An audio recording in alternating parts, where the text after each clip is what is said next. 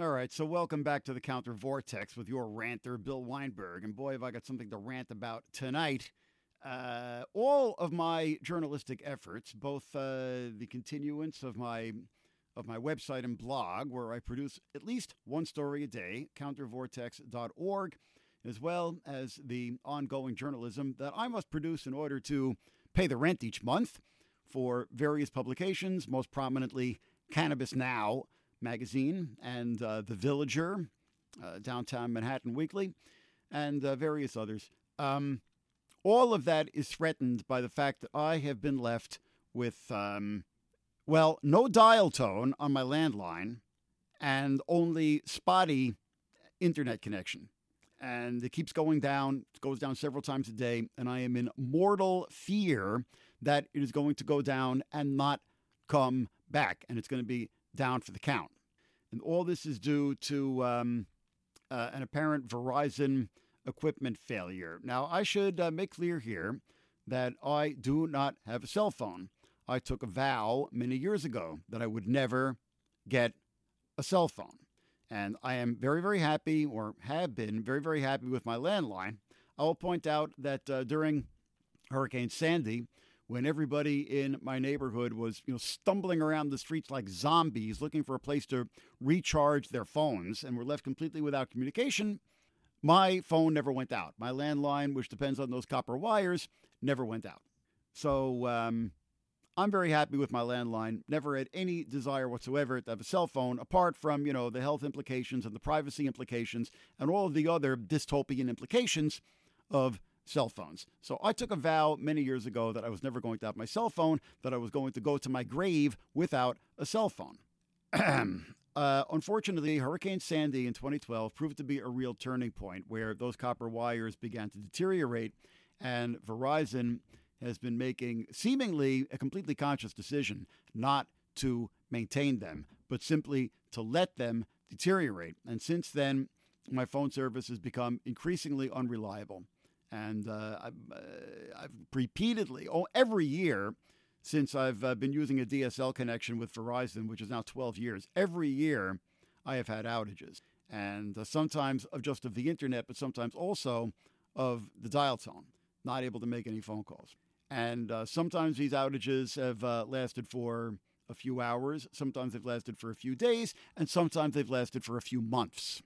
And this time it looks like it's going to be in that latter category of a few months, or it could be simply permanent, because the last Verizon chat jockey who I spoke with told me it is a major cable issue and it will need 60 days to be resolved. Now, 60 days is two months. And um, basically, as far as I'm concerned, that means that they don't intend to fix it at all. I will point out that uh, there was a report back in 2016 on a publication called Extreme Tech. So this is not merely my uh, paranoid imagination. Quote, for the past few years, there have been persistent reports from across the country that Verizon was forcing end users to switch away from copper networks by deliberately tearing out infrastructure, firing repair crews, forcing customers to wait months for repair, and then claiming to Congress that its fiber conversion is driven by demand. In reality, that demand is being manufactured. End quote. Now, I have no alternative to the copper connection. Fios is not available in my building. That leaves cable. The last time I went through this was two years ago when first my uh, dial tone went out, shortly followed by my internet connection, and I was um, left completely without any means to communicate to the outside world whatsoever, short of, you know, writing a letter and going to the post office and mailing it with a stamp.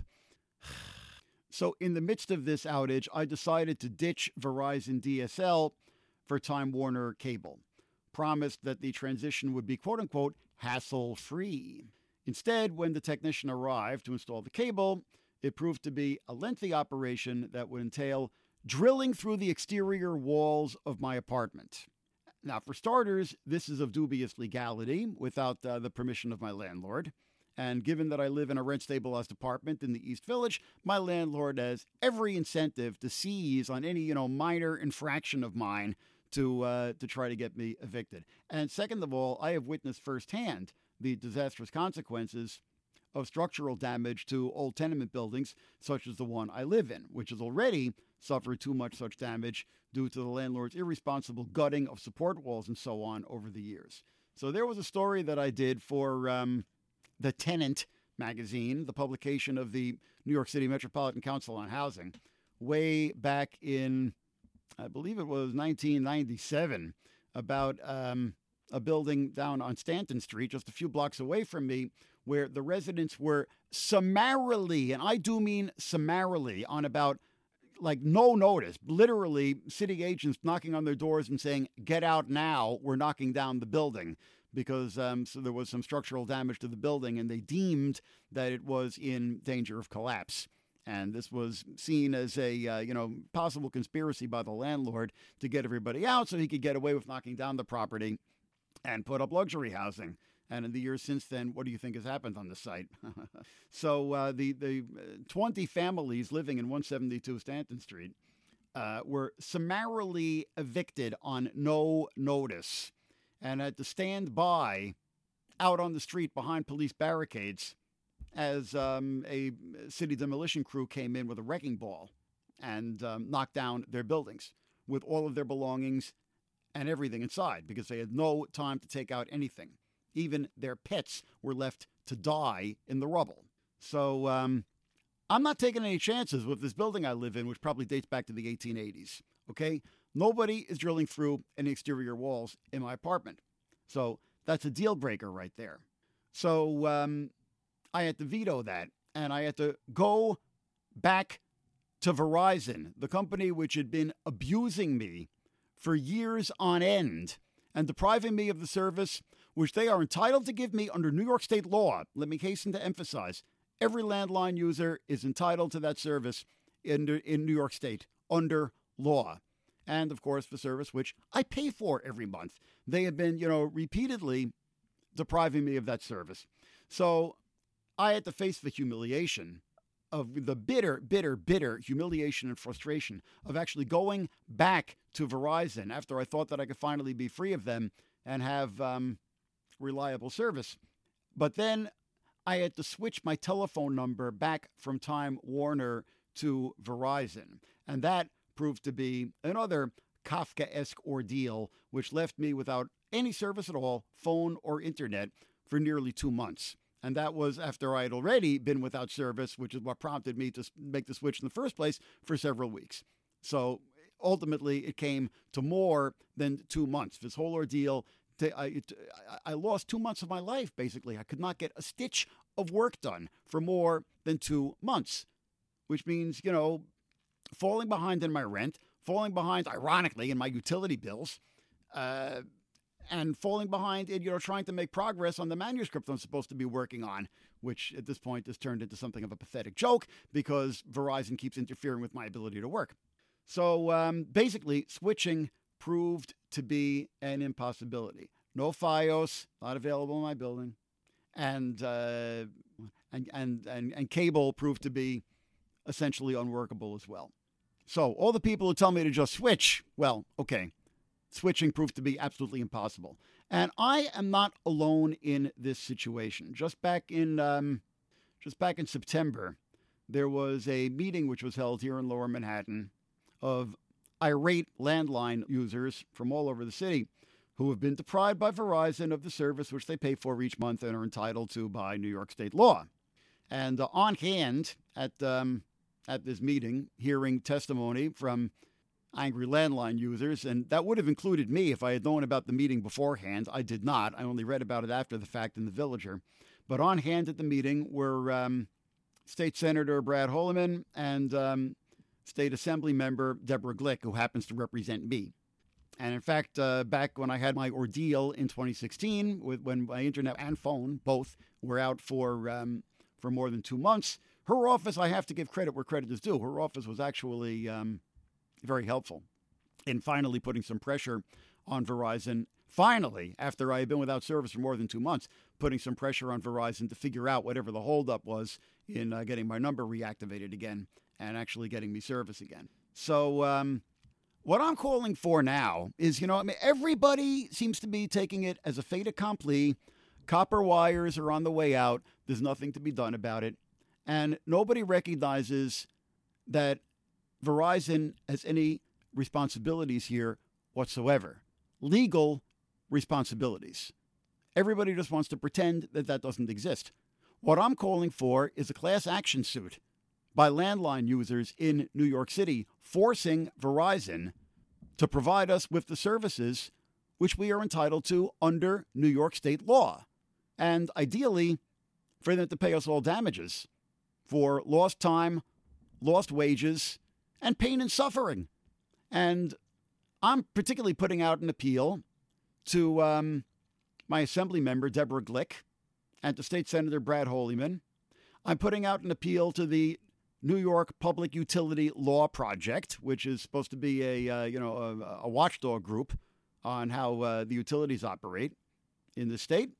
I'm putting out an appeal to my lawyer friends, particularly my good buddy Joel Kupferman of the New York Environmental Law and Justice Project, because I know that he's in the same position as me. He has been for months, he tells me, without landline service from Verizon.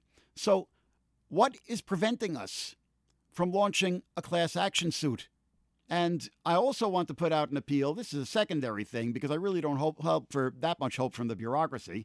But um, the relevant authorities here are the New York State Public Service Commission, who, of course, I have filed a complaint with, the Federal Communications Commission, FCC, and uh, the New York City Department of Information Technology and Telecommunications, or DoITT uh, I am appealing to them as well to actually, you know, do their job, to fulfill their public mandate, and to put some pressure on Verizon to force them to do the right thing. I cannot afford to be without any phone service and with only spotty and, an unreliable internet connection for two months. I work at home as a freelance journalist. I don't report to an office. My home is my office. And, you know, in this so called gig economy that we're in, more and more people are in the same situation that I am in. So I want to know why the New York State Public Service Commission, the FCC, and the New York City Department of Information Telecommunications and Technology um, won't step up to the plate here and put the kind of pressure on Verizon that needs to be applied. But that's secondary. First and foremost, I am I am calling for a um, a class action lawsuit against Verizon, and I want the court papers to be filed by the end of the year. That is my goal. I want the court papers to be filed by the end of the year. Now, I am not a lawyer and I can't afford to hire a lawyer. So I am putting out the call to, you know, all of the aforementioned parties to uh, step up to the plate here and get this thing organized. I want the court papers filed by the end of the year. A little horror story to just illustrate how oppressive this whole nightmarish system that we're caught up in is. There was a, uh, a report that CBS News picked up from a local paper called the Virginian Pilot in Chesapeake um, last, uh, actually uh, two years ago, three years ago now, 2015. Uh, the harrowing story of a, uh, of a local woman down there in Virginia seeking $2 million in damages after a call to Verizon literally gave her a heart attack after she complained about them jacking her around, thus in exactly the same way that I'm being jacked around. The phone jockey accused her of threatening a violent attack and said he was going to sic the cops on her, which caused her to have a to go into cardiac arrest right there on the phone. Now, I haven't been able to find an update on this case, the case of 53-year-old Angela Hawkins of Chesapeake, Virginia. I'm hoping that she prevailed and got her $2 million in damages. But I hope it's not going to come to me having a heart attack. You know, I think that uh, we are already in a position, or any of you know the other people who are in a position uh, around the New York metropolitan area. I hope it's not going to come to any of us having a heart attack. We are already in a position where we have grounds to litigate. You know, it's the usual game. Verizon has complete license to abuse us while we don't even have the right to complain. And I'll also note that uh, you know Verizon has been letting the copper wires deteriorate in violation of New York state law, with the um, justification that everybody's going to be switching to FiOS anyway. What does FiOS even stand for? Something fiber optic, something service, whatever. And uh, they haven't even been following through on that promise. The New York Times reported March 13, 2017, quote, Nine years after Verizon promised to make its high speed Fios internet service available to every household in New York City, the city sued the company on Monday, which would have been the Monday before March 13, 2017, saying it had failed to keep that pledge. In a complaint filed in New York State Supreme Court in Manhattan, the city contends that Verizon is in breach of a 2008 franchise agreement. That contract called for Verizon to build a citywide Fios network by the end of 2014. But the city says Verizon has failed to make its service available to at least tens of thousands of prospective customers and has refused to accept service requests from many others. And I will point out that I am among those tens of thousands. In 2014, they entered into this agreement with the, with, with the city. They agreed to have it all in place by the end of 2014, citywide. And what year are we now? The end of 2018, four years later, and Fios is still not available in my building. All right, two more things I want to say before I sign off here. One is that uh, not only is Verizon required to maintain my landline under New York state law, they are required to at least provide me with the service that I pay for and um, enable me to do the work that I need to do to make a living under international law. What they are doing to me is a human rights violation, and that is not hyperbole. That is a fact which is enshrined in the International Declaration of Human Rights, 1947, Article 23, the right to work. Everyone has the right to work, the free choice of employment, to just and favorable conditions of work and to protection against unemployment. Two, everyone without discrimination has the right to equal pay for equal work. Three, everyone who works has the right to a just and favorable remuneration, ensuring for himself and his family, forgive the sexist pronouns, and uh, I didn't write, in, uh, uh, existence worthy of human dignity and supplement, if necessary, by other means of social protection. Four, everybody has the right to form and join trade unions for the protection of his interests. So, obviously, I am being denied employment. I am being denied protection against unemployment. I am obviously being denied just and favorable conditions of work by any stretch of the imagination, by any interpretation of the law. This is a violation of my human rights and a violation of international law. The United States is a signatory to the International Declaration of Human Rights. This is not a joke. I'm deadly serious. And, you know, when this was drafted, the, the kind of abuses that they were thinking about were, you know, people being blacklisted from work by, by you know, oppressive governments. But, you know, the, the nature of the threat has changed over the years because we're not living under totalitarian communism or we're not living under totalitarian fascism, although we're going in that direction under Donald Trump, fascism, that is.